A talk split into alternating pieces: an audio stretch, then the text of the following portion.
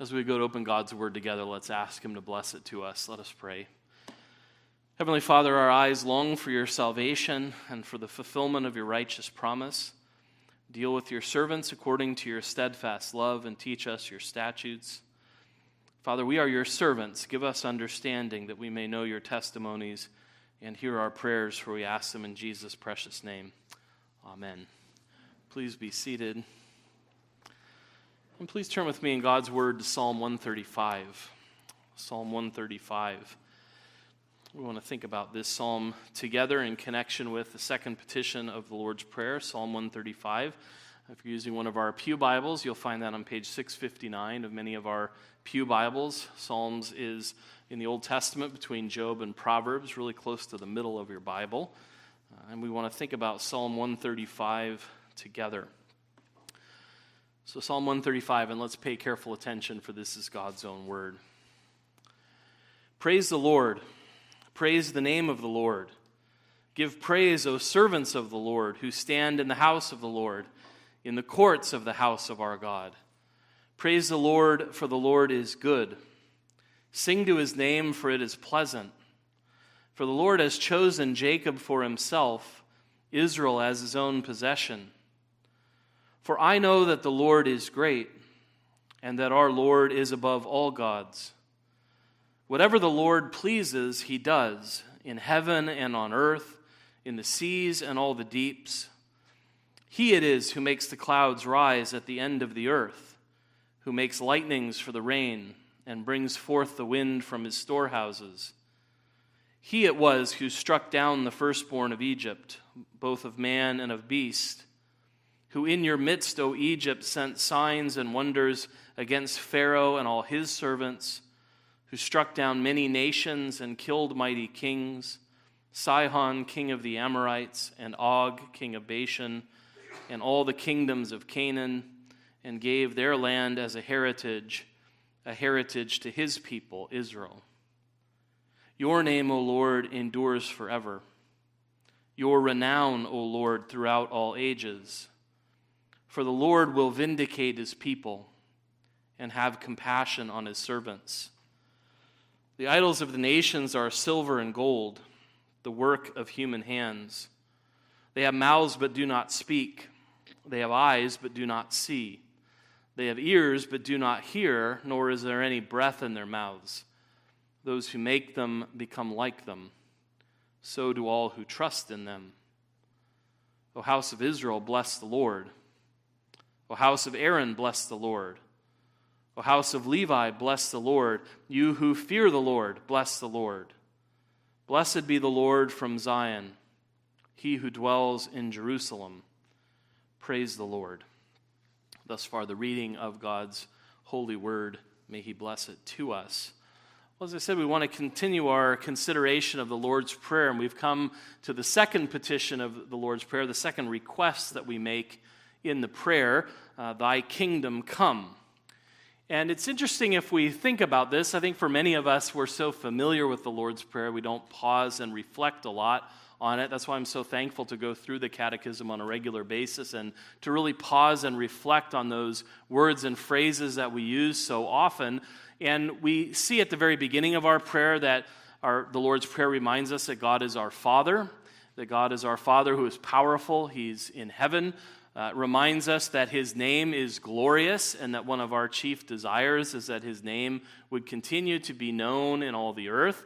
And the second thing we ask for is that his kingdom would come, um, which reminds us, as part of our prayer, that our God is a king.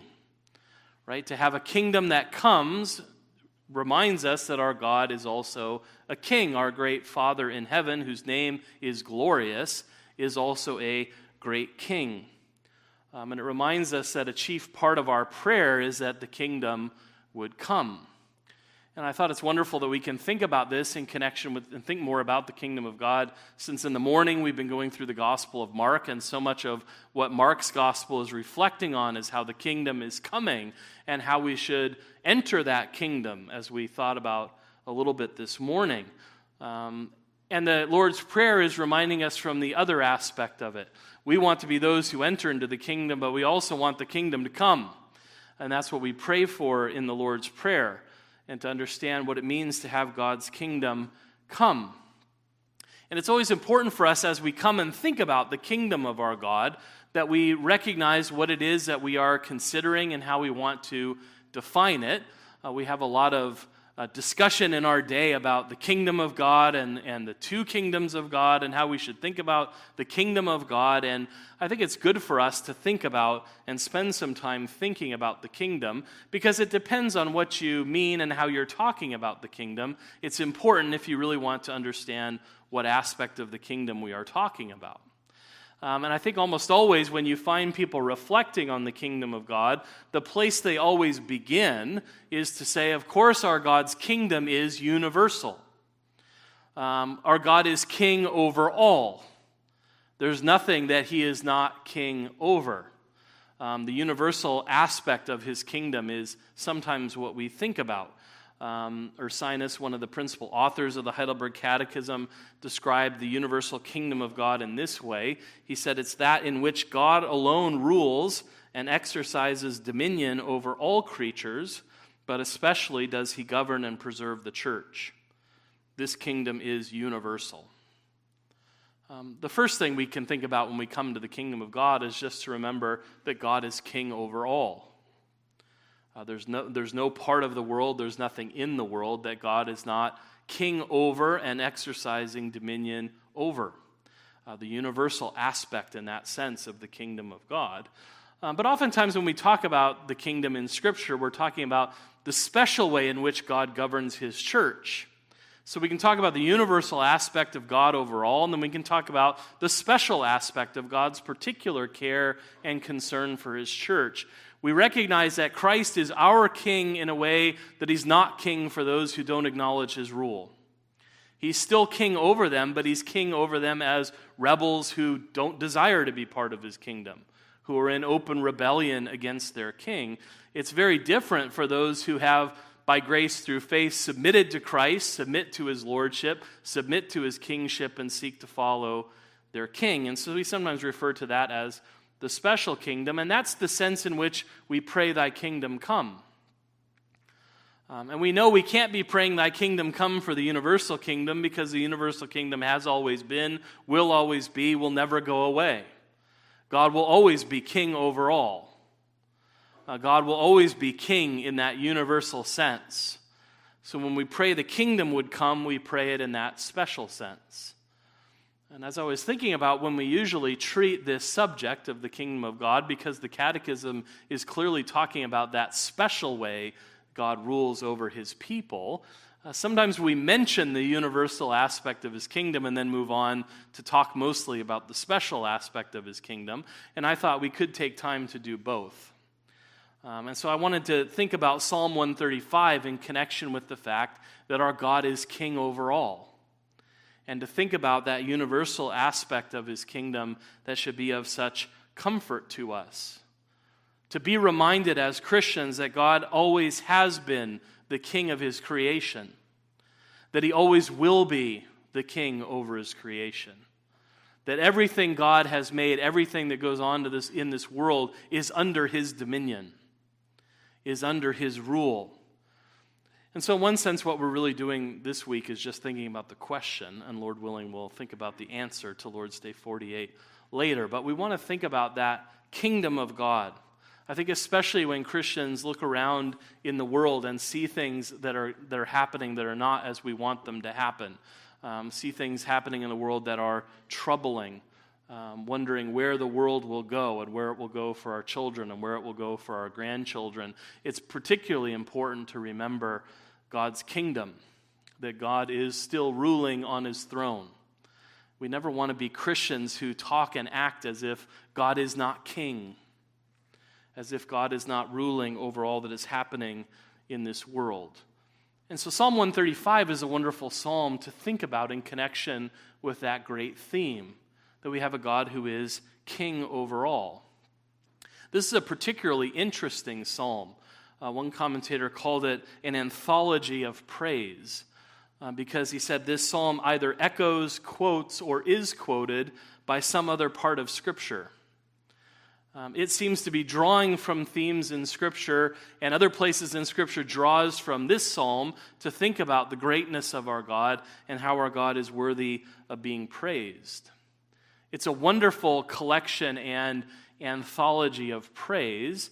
Um, and I think if we think about where it is in the Psalter, we can see why an anthology of praise like this would come at this place in the Psalms. Um, a while back, we had the privilege of going through the Songs of Ascents, which are Psalms 120 through 134. Uh, so 135 comes after 134. You can put that in your notes. My, my great insight for you for the evening. Um, but one of the reasons that's important that Psalm 135 follows 134 is because 134, in many ways, is a song that lifts up praise, that concludes the, the songs of ascents. Um, but people have noted it's a little bit of a strange psalm. In this sense, look at Psalm 134. It's only three verses. It says, Come bless the Lord, all you servants of the Lord, who stand by night in the house of the Lord. Lift up your hands to the holy place and bless the Lord. It's a call to worship that begins the psalm. And then how does the psalm end? May the Lord bless you from Zion, he who made heaven and earth. And people have said this is kind of a strange psalm for this reason. There's a call to praise, and then there's a closing benediction, but there's no praise in between. Um, if you're old enough to remember, where's the beef? Right? Where's the, where's the praise? Where's all the reason for praising God that ought to fit between a call to worship and a closing benediction?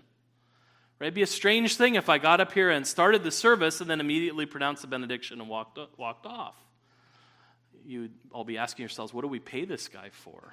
Um, and so people have said, Where, where's the praise? And in some ways, you look back to all the songs of ascent and say, there's where the praise is. Um, it's in all of these songs that have already been lifted up. They, they provide the praise for God's people here at the end. But in another sense, Psalm 135 beautifully supplies the praise. Um, Psalm 135, in a sense, is the praise that is lifted up to God by his people for all that he has done. It's almost as if all those who've ascended into Zion and are standing in the courts of God burst forth in this sort of praise for the kind of God we serve. And these are not empty phrases or mere platitudes, they're all rooted in the faithfulness of the Lord our King and the, surpass- the surpassing worthiness of him to receive the praise of his people. Um, and all of this praise, I think, is really rooted in the kind of king our God is.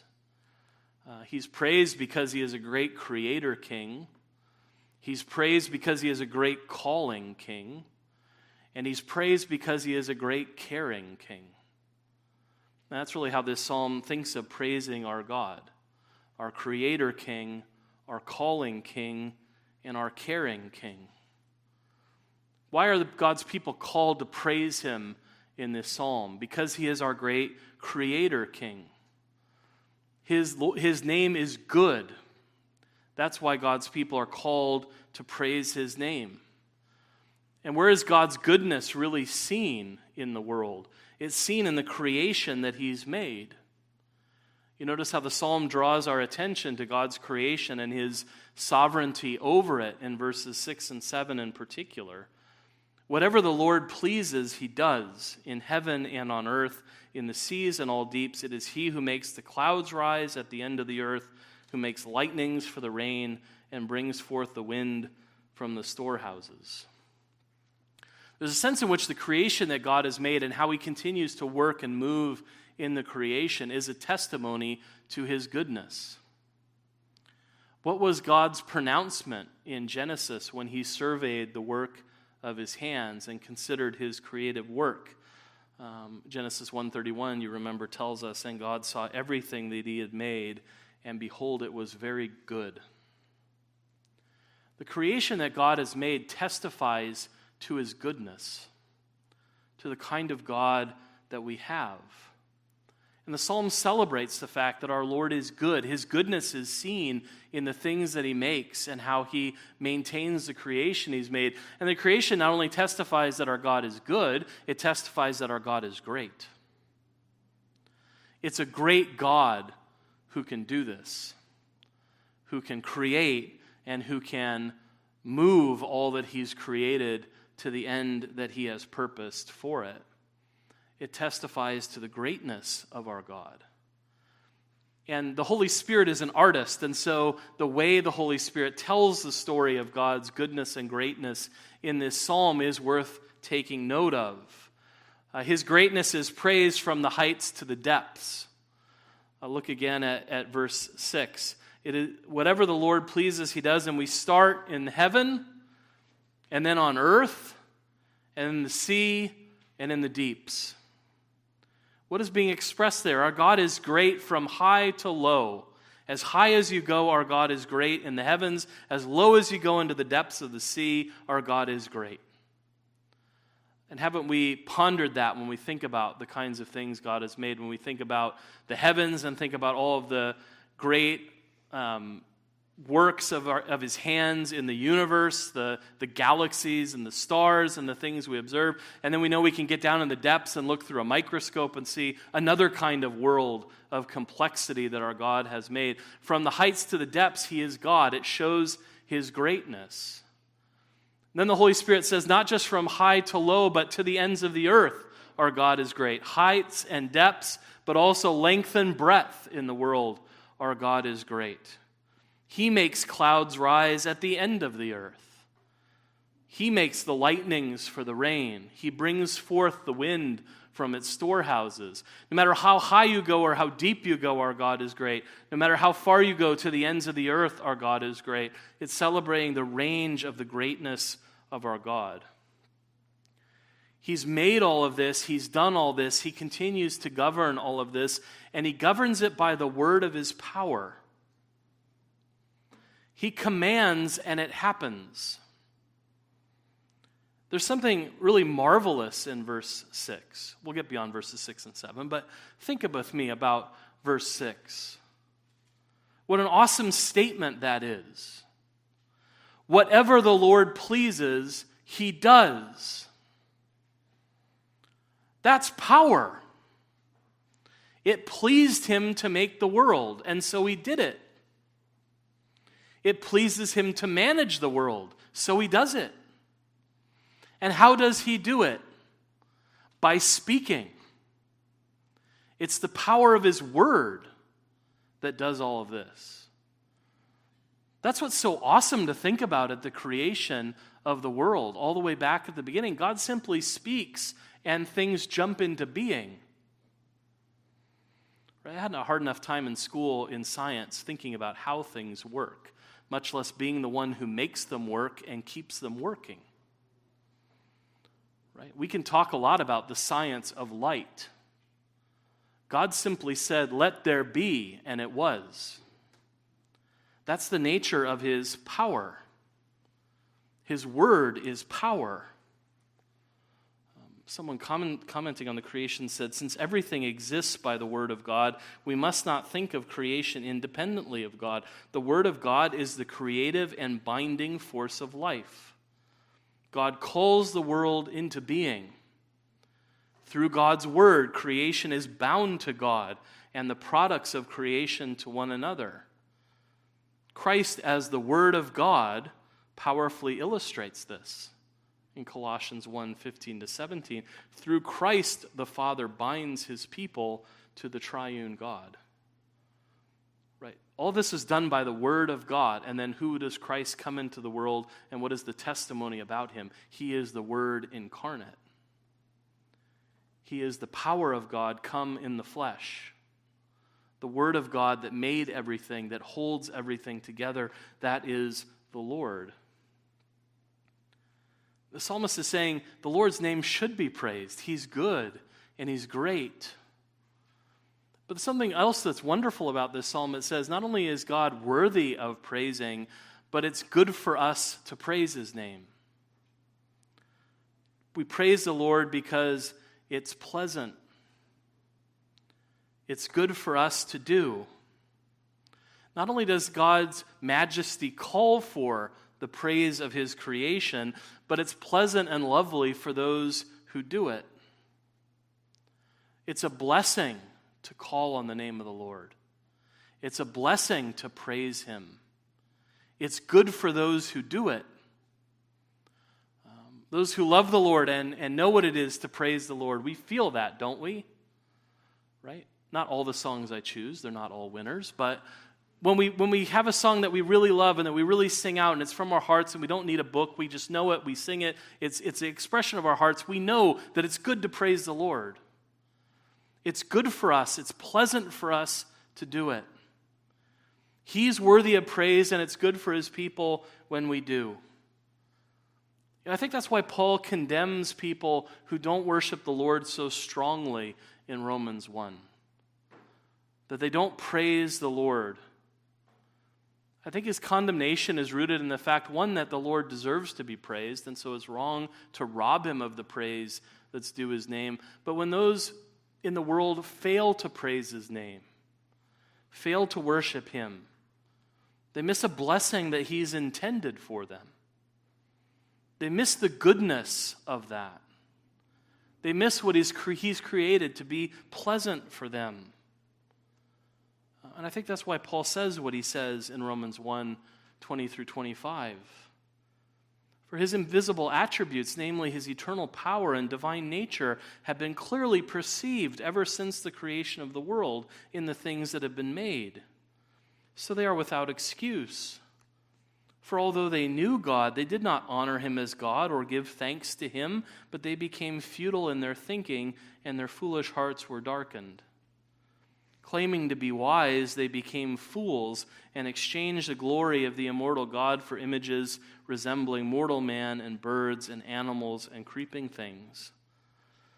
Therefore, God gave them up to the lusts of their hearts, to impurity, to the dishonoring of their bodies among themselves, because they exchanged the truth about God for a lie and worshiped and served the creature rather than the Creator, who is blessed forever. Amen um, they missed not only the glory that should have been due his name, but also the blessing that would have come with that. And they exchanged the truth for a lie, and the thing that was good and pleasant for something that offered no return, that only, in fact, increased their condemnation. It's a wonderful thing to know God and to be able to praise his name. And that's why the, the, the, psalm talks not only in terms of us worshiping our God who is the great and good creator king, but also recognizing that it's this king who's called us to himself. That our God is the calling king. And we praise him not just because he is a great creator, but because he has called us to himself. The psalm is celebrating that this God, who is great and who is good, has become the God of his people. He's come to us and made his name known to us. That we have a personal relationship with this God. Um, that he is known to us and has made himself known that we might have fellowship with him. That's one of the features of this psalm that we see over and over again. The name of the Lord is used.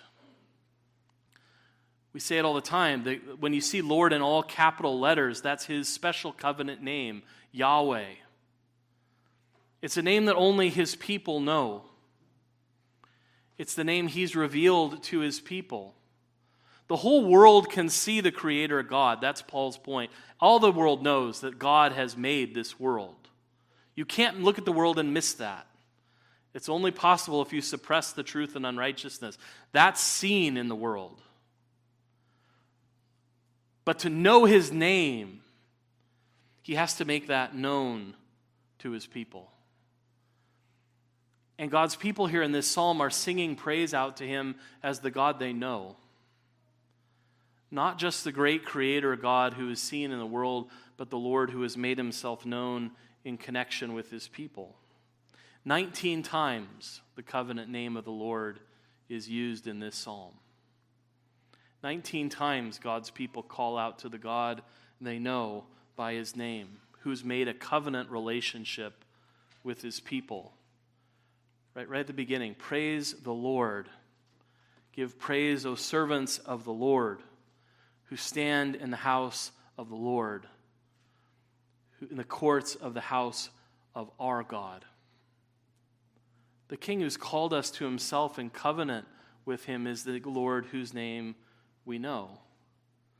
And here, too, we see the artistry of the Holy Spirit. He's talking about a relationship with God in increasingly intimate terms.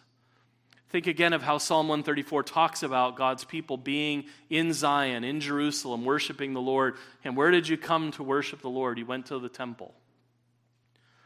And where could all of God's people go in the temple? Uh, they could stand in the court of the temple. But there was a place that only the priests could go into that holy place in the temple. Only the Levites could go in there and go into that outer chamber, that holy place. And then there was a holy of holies. And only the high priest, only Aaron, could go in there. And that's what this psalm is doing. It's singing praise about how we move closer to God in this psalm. First, there are the servants of the Lord, those who are outside in the court, all of the people of God. And then there are those who stand in the house of the Lord, the Levites. And then there are those who stand in the courts of the house of our God, in the inner courts, in the inner places, the place where only Aaron could go. That's why all of those groups of people come out again at the end of the psalm where all of Israel, all of the people of God are called to bless the Lord. And then also the Levites are called to bless the Lord. And the house of Aaron is called to bless the Lord. It's this picture of moving increasingly closer to God in worship. From the whole of his people to the priests of his people to the high priest of his people who minister right there where God was said to dwell above the cherubim. It's a picture of closeness to our God. That we have the privilege of being his people and standing in his house. The Lord, who verse 5 says, is great above all gods and is the great creator God. The God who called his people and made Israel and Jacob his possession. The Lord, who is our personal God. It's a wonderful thing to know the covenant Lord and be able to say, He is our God. But notice that the psalm also celebrates the fact that this God is also our personal God. Not just that we are standing in the house of our God, as wonderful as that is, but He's the God that each of us knows. Right? That personal note of praise in verse 5 For I know that the Lord is great. It's not just that the Lord has called us as a group as glorious as that is, but that He's called each and every one of us who knows His name. That He is our individual calling God, whose name we know, with whom we have a relationship as a covenant people, but with whom we also have a personal relationship. He is my God. And who is our calling King, our covenant God who has made his name known to us. It's our Lord Jesus Christ. He comes as Yahweh in the flesh to be our calling king. He joins the congregation of the people of God. He becomes like us. He becomes part of the people in the world. But he is also a high priest who stands ministering before the people in the courts of our, the house of our God. But he does something that that earthly high priesthood could never do, which was open the way so that we could all go into the Holy of Holies. Right? The house of Aaron would bless the name of the Lord, but they could never open the way to the Lord. Not in the way Jesus has. What has Jesus done? He's opened the way not only to an earthly Holy of Holies, but to the heavenly Holy of Holies, and he's torn open the curtain, which was his body so that we can go into the Holy of Holies. So we can go uh, into the true Holy of Holies in heaven, of which the earthly Holy of Holies was only a picture. He has opened that way for us by his body and blood, so that we can enter in and praise God there in the courts of our God, lifting up praise to the God who's called us and who has saved us by the blood of his Son. The reason we know him and the reason he is our God is because of the work of our Lord Jesus Christ. Because he has died for us on the cross and brought us into fellowship with the Father. He has come in the flesh as our calling king. And the psalm also celebrates that this God who created us and who called us cares for us. That's the wonderful thing that this psalm reflects on as well that our God, who has created us and who has called us, is the God who cares for us. He is a king who never fails to care for his people. And what does this psalm celebrate? It celebrates all of that past care that God has given to his people. Right? As God's people went up to Jerusalem and the festivals they celebrated, a lot of these things were remembered by them. All that God had done for them in ages past. Right? In verses 8 through 12 chronicle what God had done from freeing them from slavery in Egypt to bringing them through the wilderness and into the promised land and all the victories that he worked to bring his people where they have come. Right, right after declaring the power of the Lord, the psalmist reminds us of how God used that great power on behalf of his people. That whenever their enemies came against them, the Lord was for them. Um, I mean, again, the Holy Spirit's artistry, I think, is on display here when he talks about all of the places and all of the people who came against the people of God. I think he's painting a glorious picture here just listing all of the people and places that have come against God, all of the people along with their possessions who attacked God's people, right? Pharaoh of Egypt, Sihon of the Amorites, Og of Bashan, all the kingdoms of Canaan. There were all these kings and of these places that came against the Lord. And they all went out into battle resisting God. And who is God? I think the psalm is holding out for us. He is the Lord, and his possession is his people, Israel. And whenever there was someone who came with his possession against the Lord and his possession, the Lord destroyed him. He took Pharaoh and destroyed him and give, gave the possessions of Egypt to his people. They went forth having plundered the Egyptians. And when Sihon and Og of course, we remember them, right? From um, east of the promised land, who tried to prohibit God's people from settling there. When they came against the Lord with their possession and they went against the Lord and his possession, Israel, he destroyed them too. And what happened? Where they lived became part of the kingdom of his people. His people settled in their lands. And we go through Joshua and remember all the kingdoms of, and kings of Canaan that came against the Lord's people. He destroyed them all. And what did he do? He gave, took their possession and gave it to his people. And at the end of the day, who's left standing? When everybody comes against the Lord, what happens? The Lord defeats them, the Lord destroys them, and the Lord takes what belonged to them and gives it to his people. Their possession becomes his people's possession. That's the great care with which he cares for his people. Um, and that's really what Jesus has done by his triumph. Right? Because he is the great caring king come into the world. And what happens, sort of the last ditch effort to destroy and put off the kingship of God right? The last ditch effort by the most powerful spiritual enemies that were against his people. Sin and death and hell and the devil came and tried to match their possession against the King of glory. And what did he do? He destroyed it, he took it away from them, and the whole world became his, all authority in heaven and on earth, and he gives it to his people. Because everything is his, what does the New Testament celebrate? Everything has become His, and because we are His, everything has become ours. We are co heirs with Christ. Because everything belongs to Him as our great King, everything belongs to us.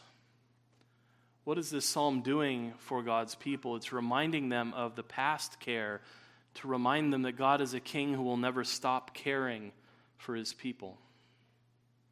His name endures forever. Your renown throughout all ages, for the Lord will vindicate his people and have compassion on his servants. One of the great services the Psalms do for us is constantly point us back to what God has done and use that to encourage us that that is the God who still is caring for his people. Because the Lord cares for us, and because he's always shown himself to be a caring God, God's people should never doubt the fact that God will care for us. When there are enemies that come against us, what does the psalm assure us? He will vindicate his people. There's a day coming when it will be recognized in the world that those who served the King of glory belong to him, and they will be vindicated in the world before all of the enemies that arise against us. God will vindicate his people, and he will have compassion on his servants. That's who he's always been. That's who he will always be for his people. Um, we won't see that fully until he comes again in glory, but it doesn't mean he's not doing it now. It doesn't mean that he is not ruling and reigning for his people. That his compassion is not still at work for us at the right hand of his heavenly Father, ever living to intercede for us. And he will vindicate his people. And when Jesus returns in glory, he will make all things new. And we will see his glory in its fullness. And we will realize all that he has accomplished on behalf of his people. And on that day, we will experience what it is to really be dwelling from the Lord, with the Lord on Zion, in the heavenly Jerusalem, singing his praises with all the church in every age. Until that great day comes, we can go forth in this world knowing that our God is King. And the one who has made us and called us to himself will never fail to care for us. There's always a time and place to think about that special kingdom of God and how he cares for his people. But let's never lose sight that this world belongs to our God. And he's doing in this world what he's always done in this world for his people. And whenever we look around and are tempted to feel as if this world has just run amuck, and we are tempted to despair, remember the king that this psalm speaks about.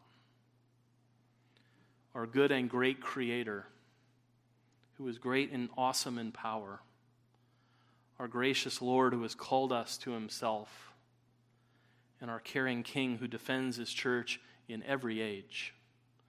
And it was still the same yesterday, today, and forever, and who will not permit the gates of hell to prevail against his church and against the people he loves. To him be the glory now and forever. And what can we say but praise the Lord? Amen. Let's pray together. Father in heaven, we thank you for this psalm. We thank you for this anthology of praise that helps us to think about how to raise praises to your name. And so, Lord, we pray that these things would be on our hearts and minds that would help us not to ever despair in this world or to look around and think that you are not seated on your throne and ruling and reigning even now. And may that be our hope. And when we meditate on it, Lord, may it drive us to praise your name for the God you are who has made us and who has called us to yourself and who continues to care for us now and forever. We praise your name. Amen.